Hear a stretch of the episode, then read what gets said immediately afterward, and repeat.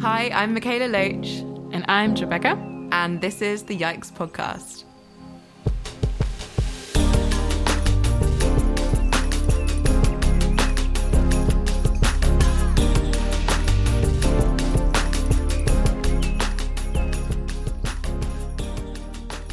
Hey everyone, and welcome back to Yikes. Um, Ooh. we're so excited to be bringing you this bonus episode. Yeah, um, Christmas special. Surprise Yeah. to all of us, including ourselves. We thought we were done for the year. um, but here we are. But also, how is it Christmas time already? Like, this is wild. This year has been a, a whole thing, which we're going to talk. We're going to talk a bit about, like Yes. a lot of different things in the episode. Um, but we also realised that we've done season one, we've done season two, which we hope you loved both of them. Um, and in that time, um, kind of like the people listening to Yikes, so I don't know what to call them, The listeners? the listeners. um, has grown quite a lot, and the podcast has got a lot of like features and things. There might be some new people who are listening and are thinking, "What is Yikes? What is the Yikes podcast?" So we just thought we'd like introduce it a bit. Um, this podcast was started because Joe and I both do a lot of things online, but we realised that social media can sometimes not kind of have that much nuance, um, and it can't have some open questions, and sometimes doesn't have um, the space for these like bigger conversations to happen. So we just kind of wanted to have a space where we can show that nuance and can show the grey areas and can like talk about these things at length. and yeah, generally, you know, there's so much yikes going on in the world and um, like naming those in like a space where we have space to explore them topics and then also to like lean in and like learn together and like bring other people in to share their expe- experiences and their knowledge and yeah just have an open conversation and it's just been a really wonderful project like that has yeah kept me going through this year i feel like it's been Yeah, no, me Yeah. too. Yeah, um, it's just been so great, and it's been really great to hear how people have been learning and unlearning with us. Um, and that's another thing we'll be talking about later on this episode. Um, so yeah, thank you all for being here, and if it's your first time here, um, yeah, thanks for being here. And we are just going to say a big thank you to the Fabi Treedom who are sponsoring this bonus Christmas episode. Yes, uh, I'm so excited. I've been working with them, like doing a partnership with them, like since the summer, and I knew about them like before. They're a really great company. Basically, what they do is like they are a platform that connects small scale farmers from around the world to like their platform where like so you buy trees basically from them and then they redistribute that money to um, to the farmers and like helping them start up their projects, which avoids them relying on like big companies to take advantage of them and like get them into debt. So basically, it's like you share your wealth. Like Treedom redirects it and then like uh, sponsors trees and like startup projects um, with farmers, uh, small scale farmers that do traditional agroecology. Um, so everything like based on the land, uh, very traditional farming practices, and you know trees are based on like the local local area. So it could be like cacao or like coffee, and like they treat them also then supports the farmers until they have a stable income through their crops. So it's a really great program, and uh, they're very transparent in all of their things, which you can see online. And um, that also means that like if you buy a tree or you, basically you sponsor a tree, you can see where it ends up. And they like they even it's so cute. They even send you um, a wee update like pictures of the tree, um, how it's growing. I'm like very geeking out about it. Anyways, that's it. That's very that's so wholesome. Um yeah, we're so grateful to them for sponsoring this episode. And as an extra bonus thing, for every hundred listens of this episode, Treedom will be sponsoring one tree. So make sure to share this episode, not just because hopefully the content will be great, but also because you can help um, sponsor more trees, which is really, really fab. Um, and definitely make sure to check out Treedom. Um, because they are wonderful. So we're just gonna get into the episode now.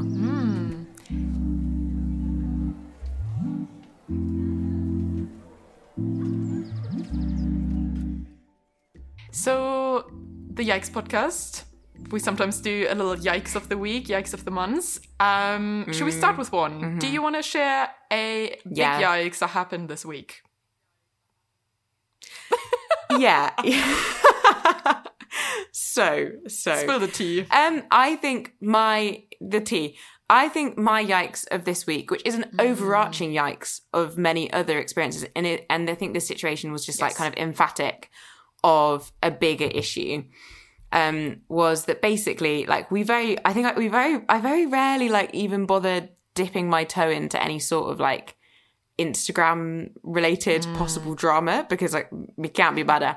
But um, this basically, Jack Harries is someone who has written about like climate activism and has been involved with climate activism and who talks about the climate a lot. Um, and he wrote a post where he was basically talking about how he'd had conversations with big corporations such as Shell and Unilever and other big corporations. And in this post, he said that he left those conversations feeling really hopeful and that the real work begins when we talk to companies like mm. this um, and their executives. And I just found this so infuriating mm. because I just feel like it it undermined a lot of the of what I guess like especially of what indigenous activists really want from from people from act, quote unquote activists in the global north or like people doing this kind of work in the global north.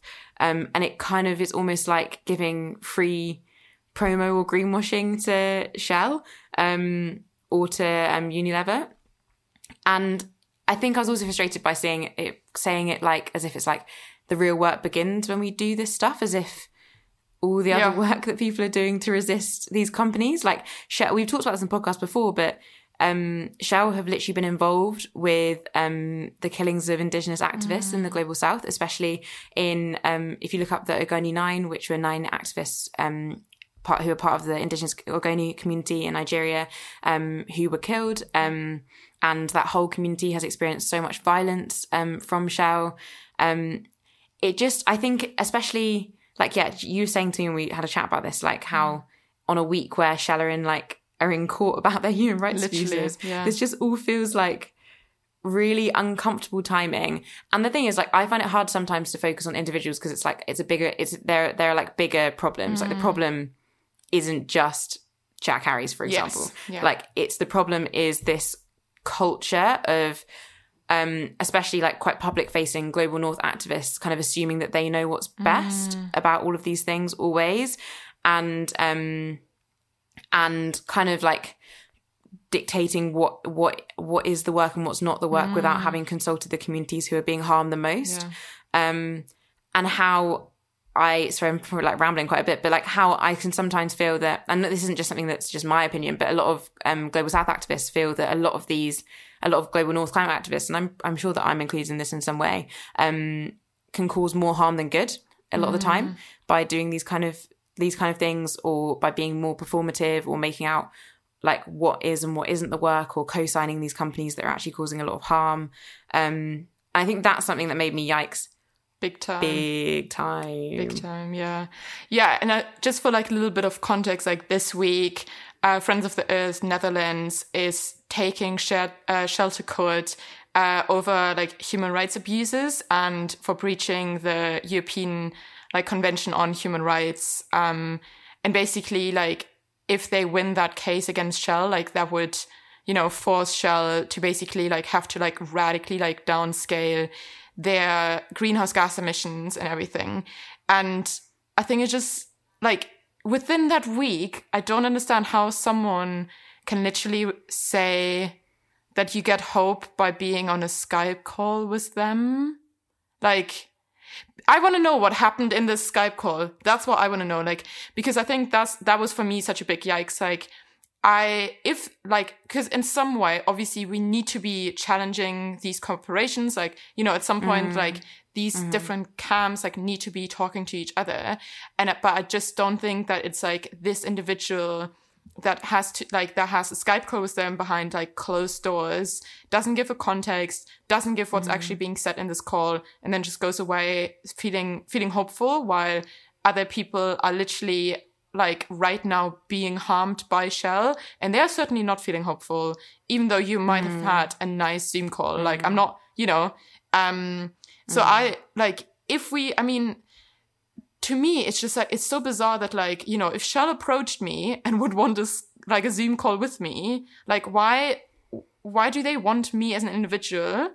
Um, and then also like like you know like okay i can cuss them out or i can like give them some facts. Do they actually care? Like no. So like why Mm. so i wonder like you know if he if he had this platform and he would really really care then like i think he should have for example like it should have been an open call like live streamed on on YouTube or something so everybody can see the context, everybody can get involved in the comments. He should have been the facilitator, maybe have brought like five other activists in, you know, frontline communities in, you know, blah blah blah. And then and then maybe we could feel hopeful because we've actually like done a community action and you've like passed the mic. Like but yeah. So for me that's just a big old yikes all in all.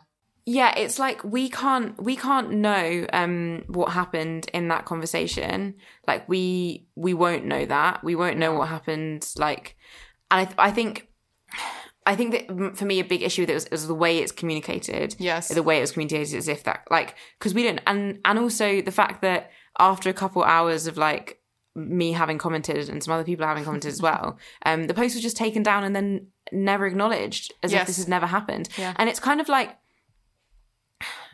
like there there is a big difference between cancelling and accountability and Mm. i think that um some people see them as the same thing. And so they or they mistake like accountability with there was a tweet by no white saviors which was talking about how when you're used to being praised i can't remember the exact quote but like when you're used to being praised for bad behavior and for harmful behavior accountability accountability can feel like bullying and it seems like bullying but it doesn't matter how nicely someone would have said it you would have still thought it was Yeah. bullying because you're so used to um having praise for harmful behavior.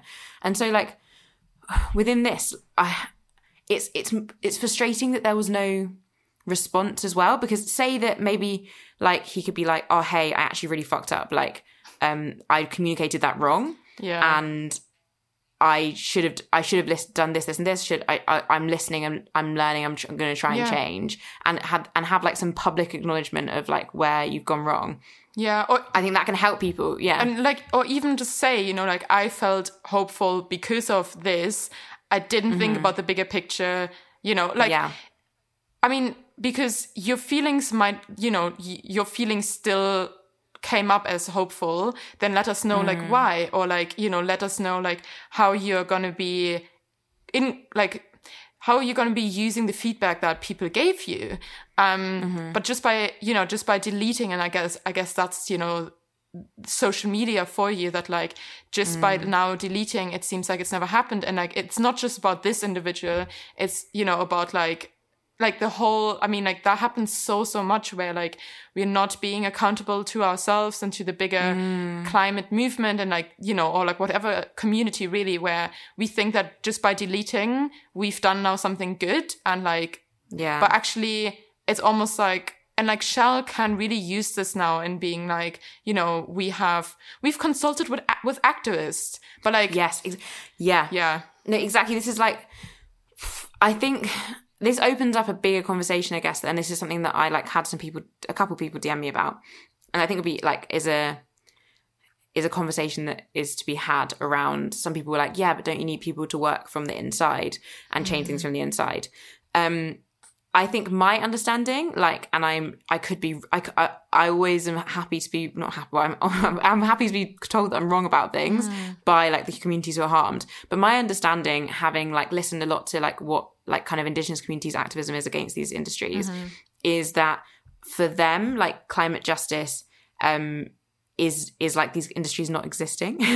It's not them being part of the solution. It's um it's creating like a whole different world and whole different mm. systems.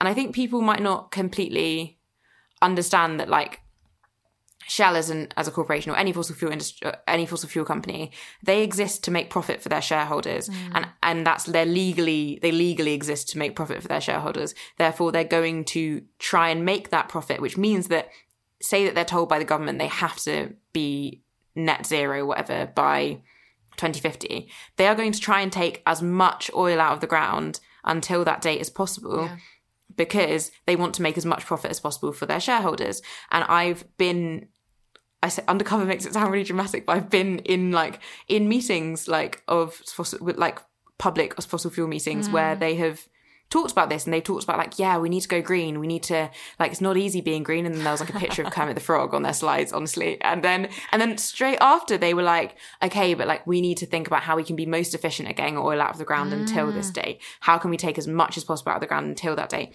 And that's why like I don't think that these companies that exist on these on on this like extractivist model, yeah. I don't think they should be part of the solution, like yes. at all, because there's going to be exploitation somewhere in their supply chain. Yeah. Whether, whether it's their, whether they're getting minerals for renewables or they're getting fossil fuels, there's going to be exploitation because that's literally their business model. Yeah. And so I don't see them as being part of the solution. Yeah. Um. Yeah. You know, like even in the court like case right now, like um, they were talking about individual lifestyle changes. Um, because I watched the live stream, it was only in Dutch, so my Dutch is very limited. but I I got that part, and I was just like the audacity that you have as a company. Mm. um, and I remember when we went, um, this was like two years ago almost now. We went, we stood outside the Scottish Oil Club dinner, and we were like talked to some of the people going inside, and this lit this person was literally he was like um, you're wearing a raincoat, therefore you are actually the bad guy here. And I was just like, um, what is that? Like, you're so far, like, and you know, other people happily also said that they're going to continue to exploit mm. and, and stuff like that. And like, like I kept on thinking when I read this post, you know, about like Shell and hope in the same sentence. I was just like, the mm. only hope that like I attach to Shell is Shell not existing. Like mm-hmm, I want Shell mm-hmm. to, you know, give the money to like community energy groups, like take mm. on all the mm. workers. Like we have a just transition. You pay your reparations. You pay off your environmental debt. Like, yes, you know, you like, you probably shareholders, you will go into debt by that, which is fair. Mm-hmm. And then you don't exist anymore. And that is like the only hope I attach to Shell. but yeah, so yeah, I mean, though, but those were like about climate reparations and stuff. Like in the comment that I put on his post, I asked like about like did you ask these questions mm. and rather than like acknowledging any of this it was just like a full delete and like refusal to acknowledge these things yeah. and this is what i feel like this also connects to so this is connected to so many wider issues it's not just about this like one individual it's about like mm. much wider issues but also about this issue of glorification of the individual which i feel like is really connected to this as well mm-hmm. um which actually joe and i were going to talk about at some point in this episode yes smooth transition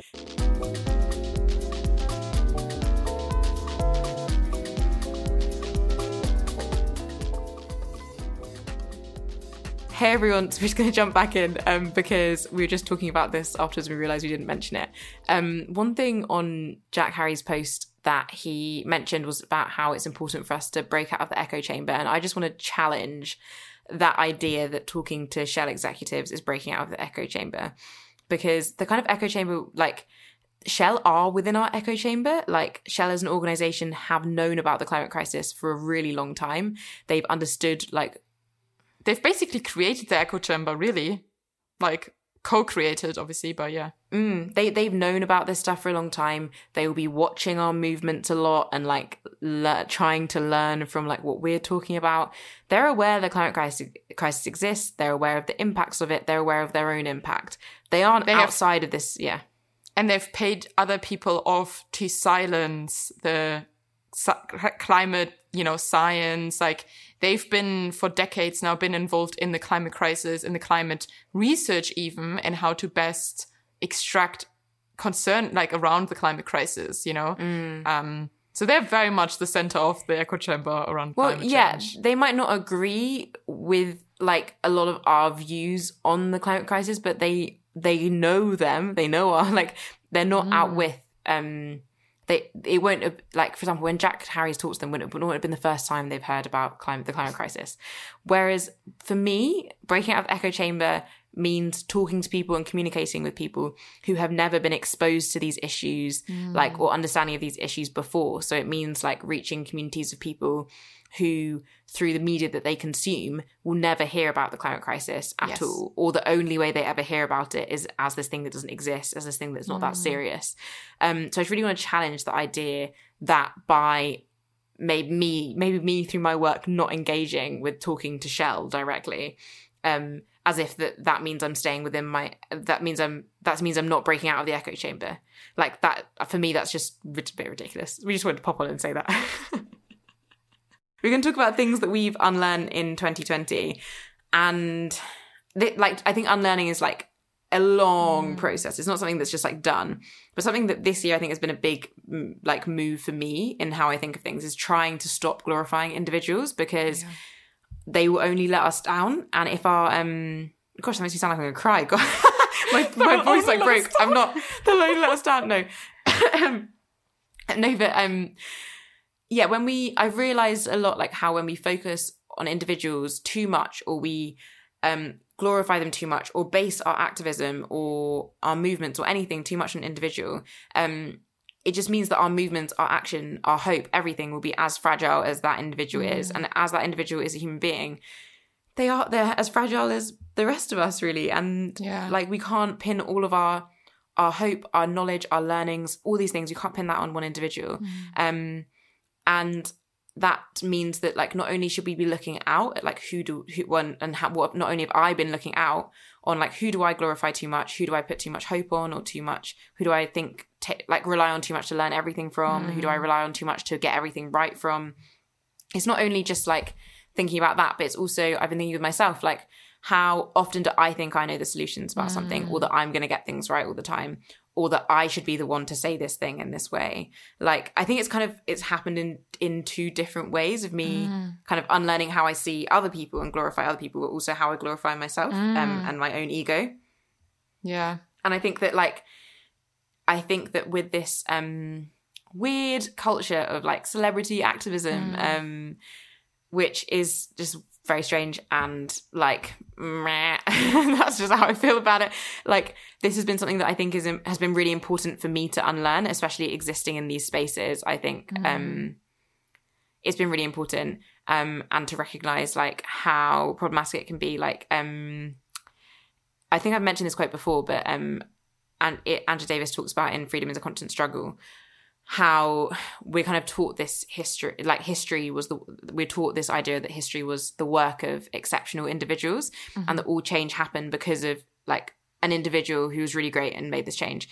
But actually, how that can actually be really um, disempowering and can prevent us from realizing our own power. Um, and I think like reading about that because I've not only let, I've also read about it in Hope in the Dark and in loads of other places. I've been reading this year a lot about like how we need to move away from individuals, and I think that that has been really important, and those ideas are really important. And for me, they've been quite like transformational. Um, But hmm. yeah, mm. Yeah, I think so. Like for me, it goes a lot back to like you know like when we advocate for community. Like are we then really practicing community? You know, in our minds and our hearts and our bodies, like in the communities we're in. And for me, I guess that's a mm-hmm. lot. Even just like the idea, like when we advocate for community, then we also need the community to be like holistically doing the work because by just mm-hmm. promoting like a, like you know individuals as leaders they won't whatever change they mm. will bring about will then not suddenly be you know com- for the complete community. And that's not necessarily from bad attention but that's also because an individual can't hold it all you know including ourselves like. And so it's like for me yeah it's it's definitely also been a big lesson i guess for me in and for me i guess I've also noticed like the groups that I like the activist groups who like historically that I've been like most inspired by. For example, like the Zapatistas or something like I don't actually know an individual name, for example, in that group, which I found like really actually interesting um to notice like or even in the Black Panthers, like incredibly was just thinking of inspiring that same example. but Yeah, like I yeah. don't actually you or like even the Mangrove Nine, like for me, like I I know these group names, but I don't actually know the individual names. And in some and like I feel like I really need to look at the individual stories and like, you know, to also learn about the individual people. But for me the group dynamic is so interesting. And um that's something I think that for me has been like yeah, like COVID has in many ways shifted that a lot because like I was really like looking forward to this year. Like i am very comfortable with spending time by myself like you know even going to concerts by myself. Like i i'm like so fine. But this year i really really wanted to practice to be more in community and like um you know acknowledge the community that is around me. And um obviously that's been completely shifted through covid but i think and therefore like one of my also biggest lessons this year has been like the m- many like the many ways and the many like I guess like unlimited possibilities of activism of community. Like you know I can define community and activism however like I need to in that moment. And like anything can be activism anything can be community. Mm. and like in and every fiber of my being also has to be in activists like in in you know I guess like in dedication for change because of my complicity in all of these systems. Uh, if I don't mm-hmm. speak up, sorry, that was a big ramble, and I tried to connect it all, but like that's like sometimes how my brain works. yeah, I mean, I think this kind of links like in a few different ways to kind of what you've been saying as well, but how um the idea that even like I think of thoughts that like thoughts and ideas are like come from communities rather than individuals i think a lot more. Like thoughts ideas um concepts uh yeah like ways of understanding things mm. are developed in community and through the exchange of ideas and through the exchange of knowledge and like and basically all that any of us are doing that use communication as a way of our doing our activism. All we're doing is just like expressing it mm. expressing something that's been that's been talked about before engaged with before but in a, in a different way mm. that might that might um that might resonate with someone a bit more so like um i've been dipping in and out of like lots of different books at the moment but um last night very late when I should have been revising for my exam I was reading like um your science will protect oh, your science won't protect you not your science will protect you that'd be a different Ooh. book um which is like a collection of essays by Audre Lorde and in it in the um introduction which is done by Reni Eddo-Lodge mm. Reni Eddo-Lodge talks about how in her book why I'm no longer talking to white people about race she was told like um you've done something innovative and amazing and blah blah and she says how all she's doing is kind of continuing on this great tradition mm. of of sharing ideas in movements and of expressing ideas and of and that that's also what Audre Lorde does like throughout her work and that's what all of us are doing and I think from like from my perspective that's helped kind of remove this idea of individualism a, away mm-hmm. from from any sort of movement and move more towards community um and I think that that is like like a kind of like a, maybe that'll be a helpful perspective for someone like the idea that yeah all of these ideas i know we're all just building on each other's ideas mm-hmm. and expressing them and like there shouldn't really be that much ownership we kind of talked about this in the gatekeeping episode mm. um, i don't know if i'm rambling now i mean you know that's what this pod is for i Hello. So, the Yikes podcast is primarily supported by our wonderful patrons. Um, if you don't know what Patreon is, it's basically a platform that you can support creators to make content um, because we can't be fucked with capitalism. So, yeah, sponsored ads. We do some sponsored ads, but yeah. usually um, most companies don't really support what we're doing. if you are a company supporting our work and you're interested, shout out. Um, shout out to you. Yeah. But in general, we want to be supported by our community because that means yes. we can talk about the things that we want to talk about. We aren't influenced in any way by anything. We just talk about the things that we think are important. And a lot of these mm. issues um, aren't really supported by many things. So that's why we're supported by you. We want to be owned by our community. Yeah. So if you do um, learn from us, you appreciate our work, um, and this podcast, then um, yeah, please uh, join our Patreon. It's the Yikes podcast just on Patreon. And uh, it helps yeah making this podcast sustainable and makes it actually happen and more. Yeah.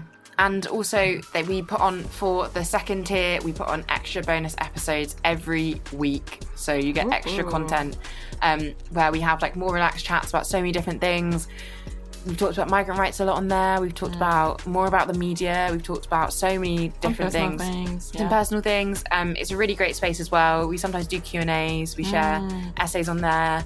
Um, you just get more content from us, yep. and mainly you can support our work if you've learned anything from us. Um, so thank you to all the people who are already supporting us and yeah. yeah. thank you for making this happen and yeah please check out the patreon link in the show notes and we hope you're enjoying this episode um yeah thanks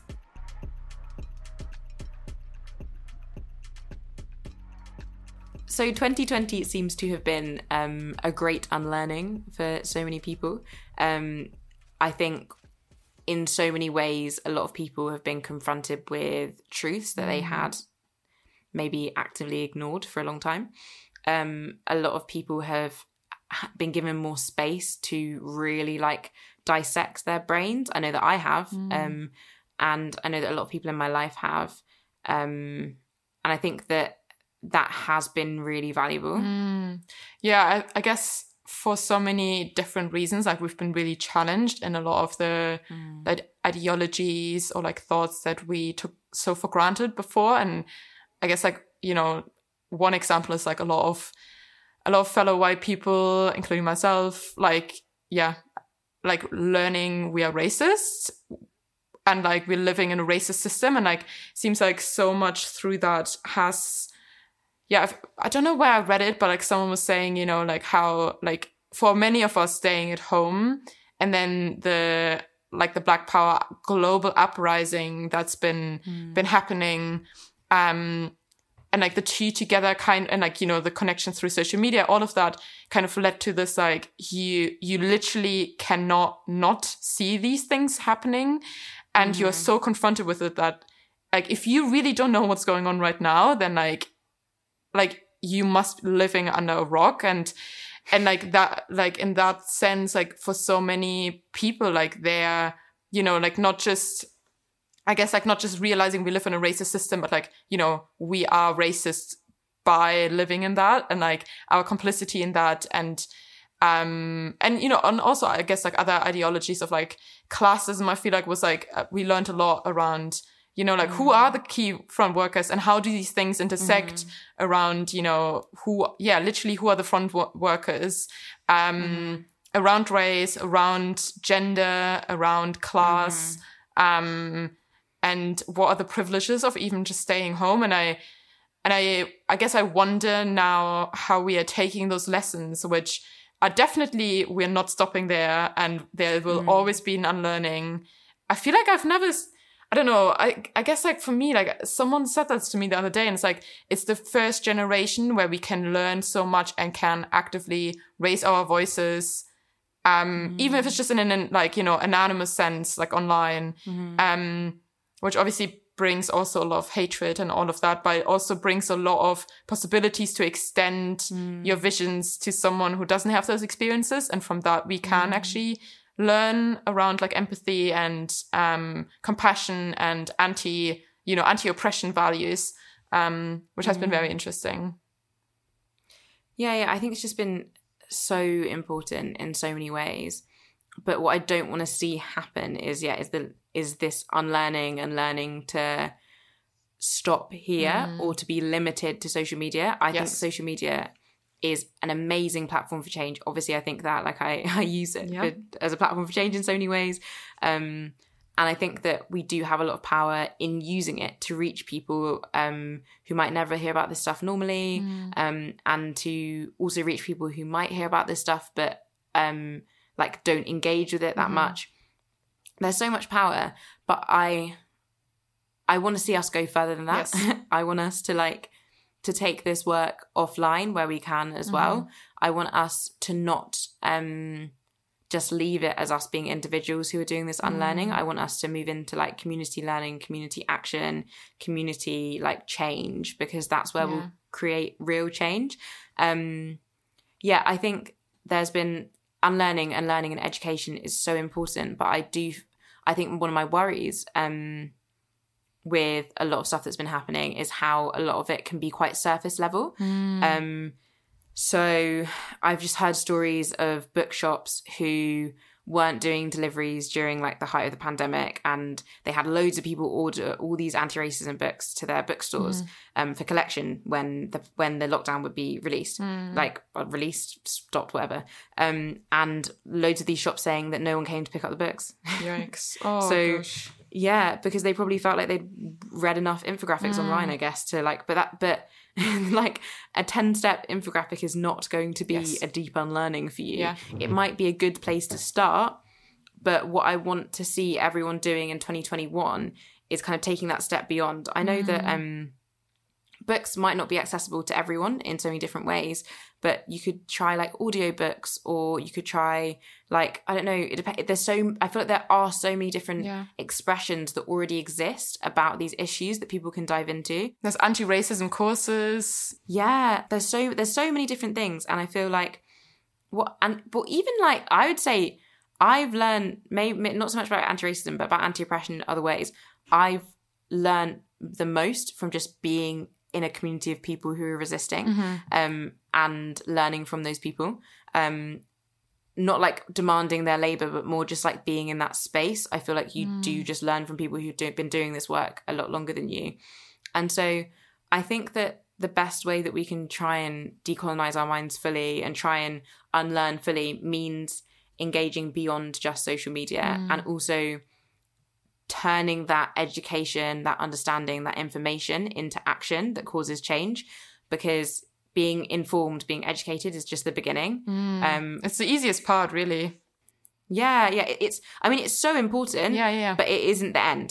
Yeah, and it's you know, it's also like you can hold you can hold certain knowledge and you acknowledge certain things, but if you don't actually actively do anything about it, then like you're still upholding the system and mm-hmm. i guess it's also like at a certain point like how much knowledge do you really need to then start acting? And obviously that doesn't mean mm. like we stop ever unlearning but it's like you know okay now you now we know certain for example something about like power hoarding or something. So then are you mm. taking the actions to you know for example reallocate some of your power or like leverage your um actions that you can take? And I was talking to a friend recently and she um she noticed like when she was in Australia, um, like pre-pandemic basically, how many people there acknowledge the stolen land that they're in or on rather. Um but no one is like willing to give up land. So it's like it's almost like, you know, that makes me like wonder of like, okay,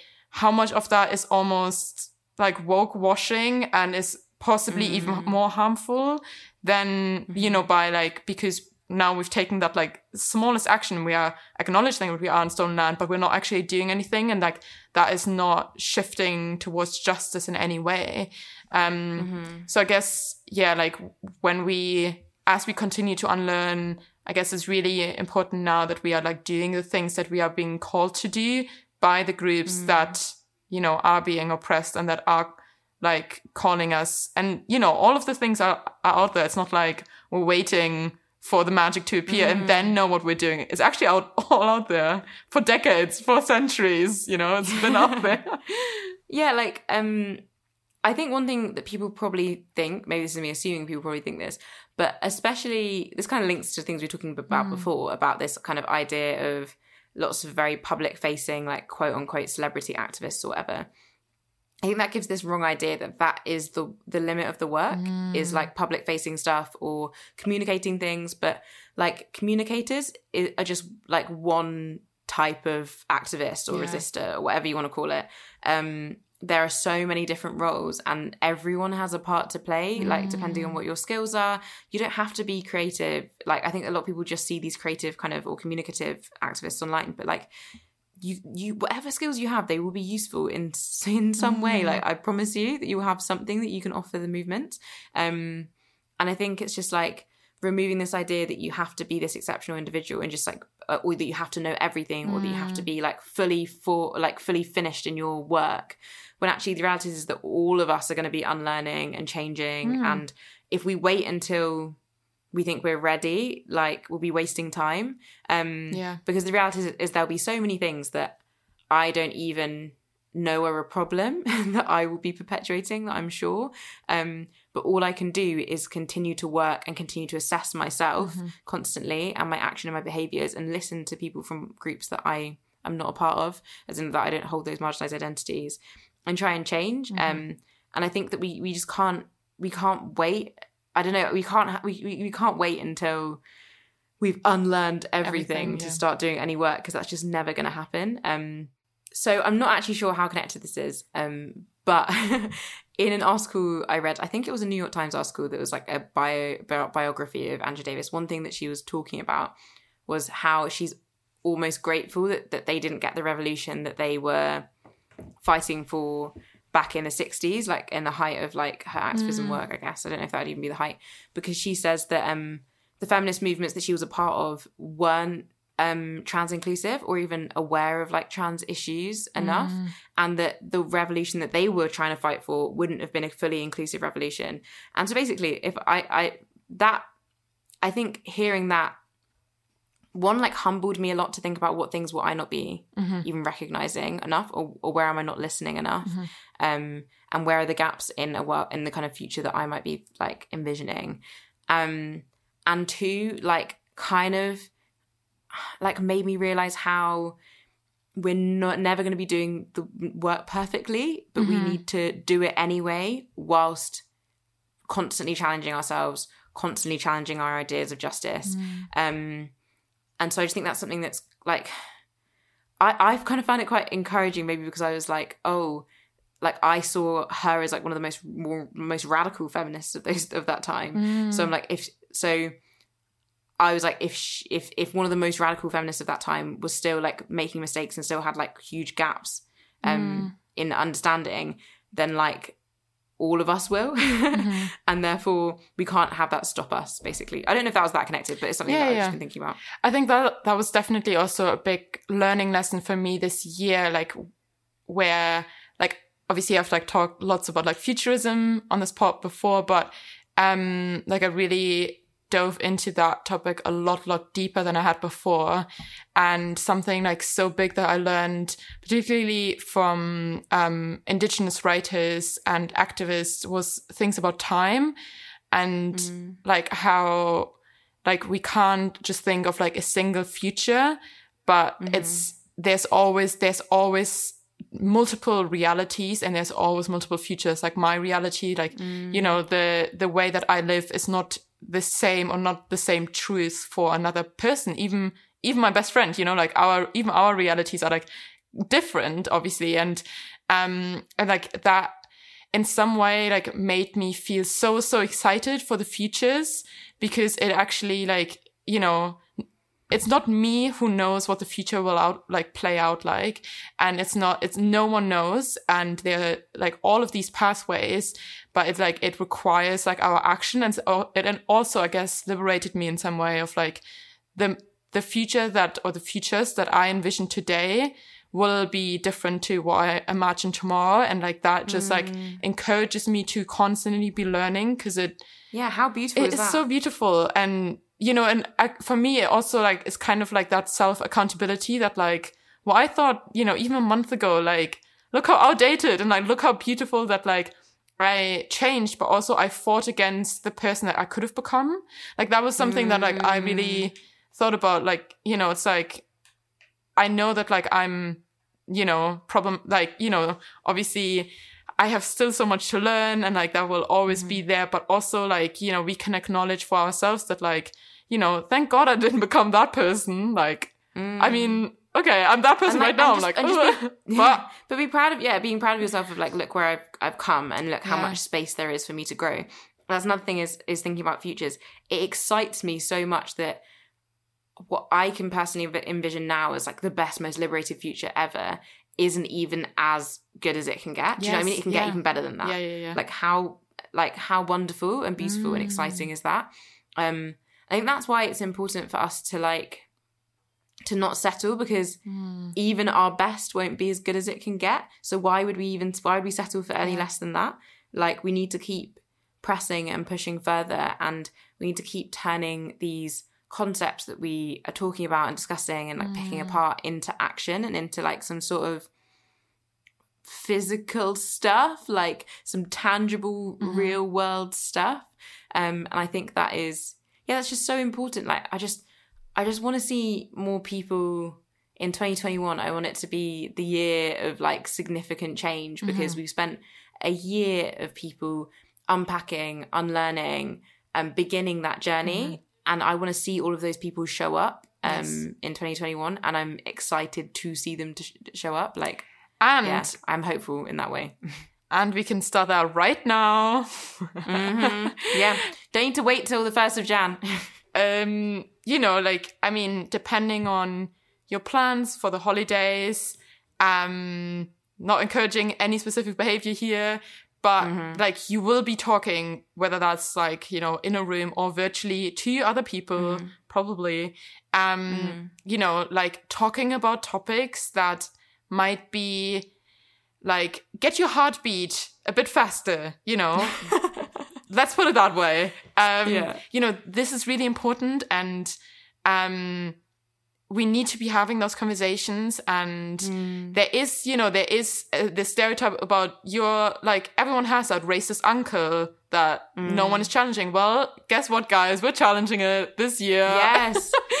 Yeah, because are. as Audre Lorde said, um, your silence will not protect you. there you are Um, like, the- in I think in one of her poems as well, um, she says, um, oh, I can't remember the exact quote, but it's basically like, when we're silent, like we're afraid, um, when we speak, we're afraid that our words won't be heard or listened to. But when we are silent, we are still afraid. So it's Mm. best to speak. Um, and that's something that I've been trying to take on board. There's something that I'm still working on because I'm Mm. sure there are so many situations in which I still like choose not to say anything. yeah Um, but I think yeah, your silence won't protect you. It won't protect other people as well. no. Um, if you haven't listened to the episode that we've done on relationships um maybe that's a good place to go because we do dive deeper into like you know when especially as like holding certain um like marginalization identities like you know there there are like measures to protect yourselves but we mean Yeah. now more in like a way of like you know if someone is making like you know do you talk to your families do you talk to your friends about you know even things that you've unlearned and like that's maybe a good segue into like oh i learned you know things about this like Mm. have you thought about that this year and then like i guess something that um you know just to think about is like in those conversations it is not about yourself and that maybe Mm. like you know how you were saying earlier about like glorifying ourselves like it's not those conversations are not to show how woke we are it is about Mm-hmm. actually as hard as it is centering the other person in the way that like meeting them where they are and their also on learning journey or possibly like Mm. Yeah. you know having not started that and you seeing that and even though you might have more knowledge it is that uncomfortable step in centering them because that's Mm-hmm. how we best engage in their values and that's where Mm. we can meet and that's then also how we can challenge them and Mm. give them you know give them actions or like maybe also you know give some anti-racist books for christmas some climate Yes. change but you know like there's so much or like um something that you know if you know for example this one person like they've never heard about fat phobia like why don't you give like a book about this Mm. topic and you know it's like these like Mm-hmm. and it doesn't have to come from a place of like hierarchy and like i know everything watch me no it's about you know you can do something together or um yeah Yeah, I think also I just want to quickly say on like what I said about about speaking.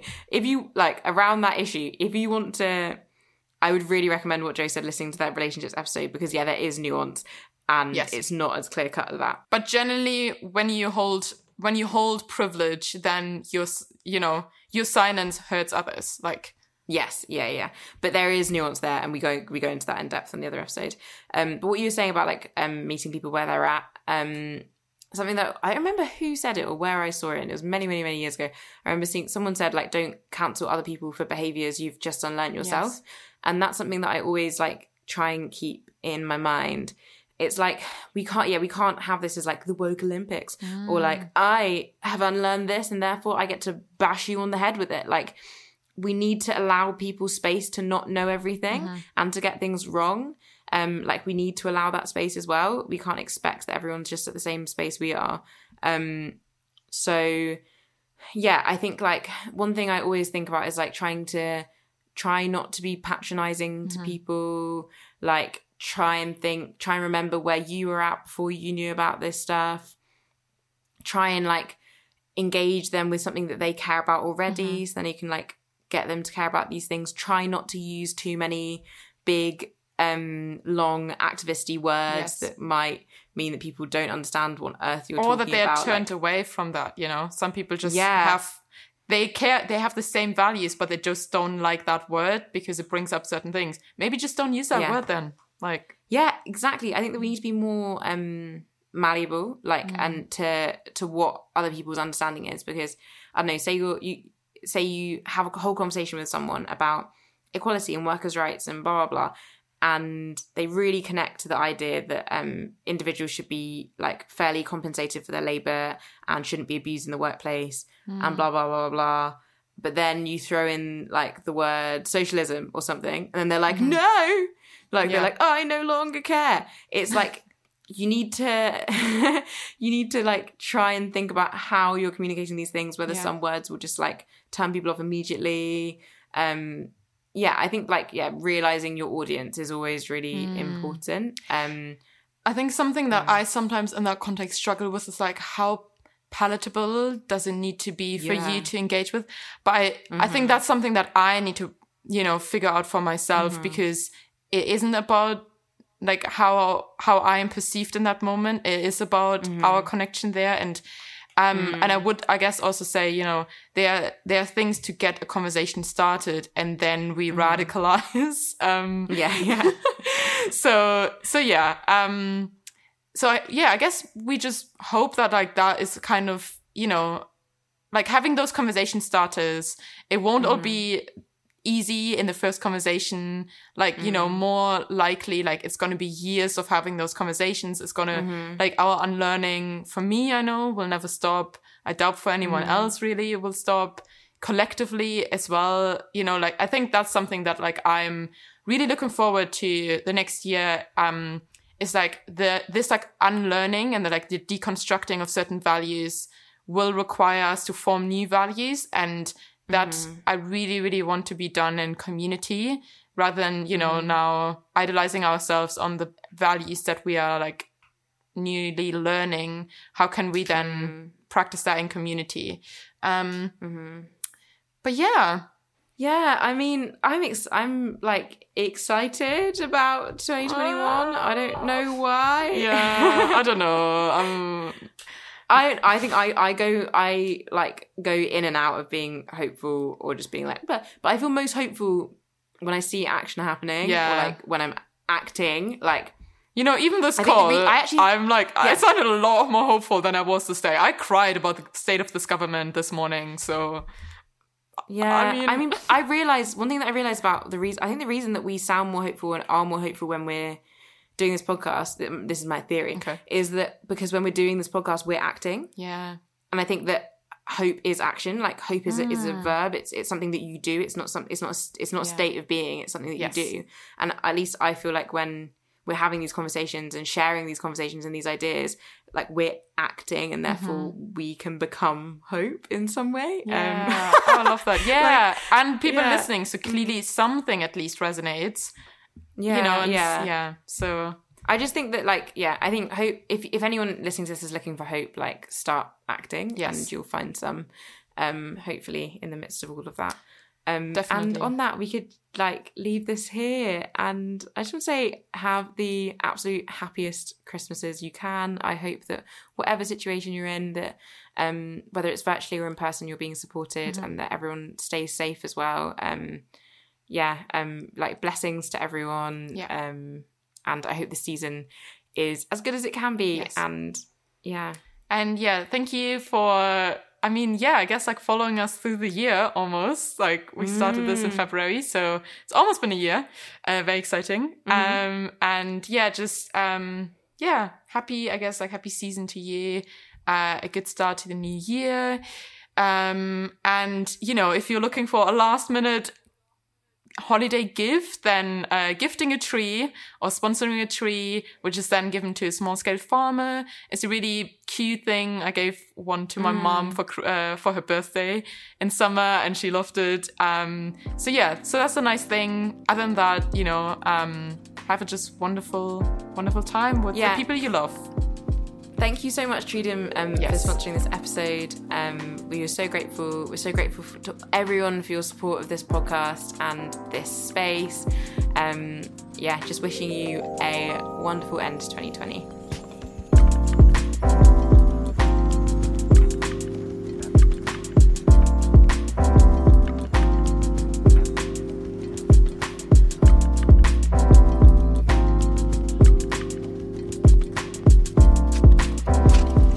So this podcast episode, all the sound and the wonderful editing was done by the wonderful Finlay Mowat. Um, it was hosted and produced by myself, Mikaela Loach, and Josephine Becker. And you can find both of us on Instagram at Mikaela Loach or at Trees and Peace. Um, we also just want to say a final 2020 thank you to our amazing patrons who make all of our work possible, support us here. Um, and the Patreon link is in the show notes if anyone else wants to join. Um, we're so grateful to you all. Hope you're having the best end of the year. Um, and yeah, thank you so much for supporting our work.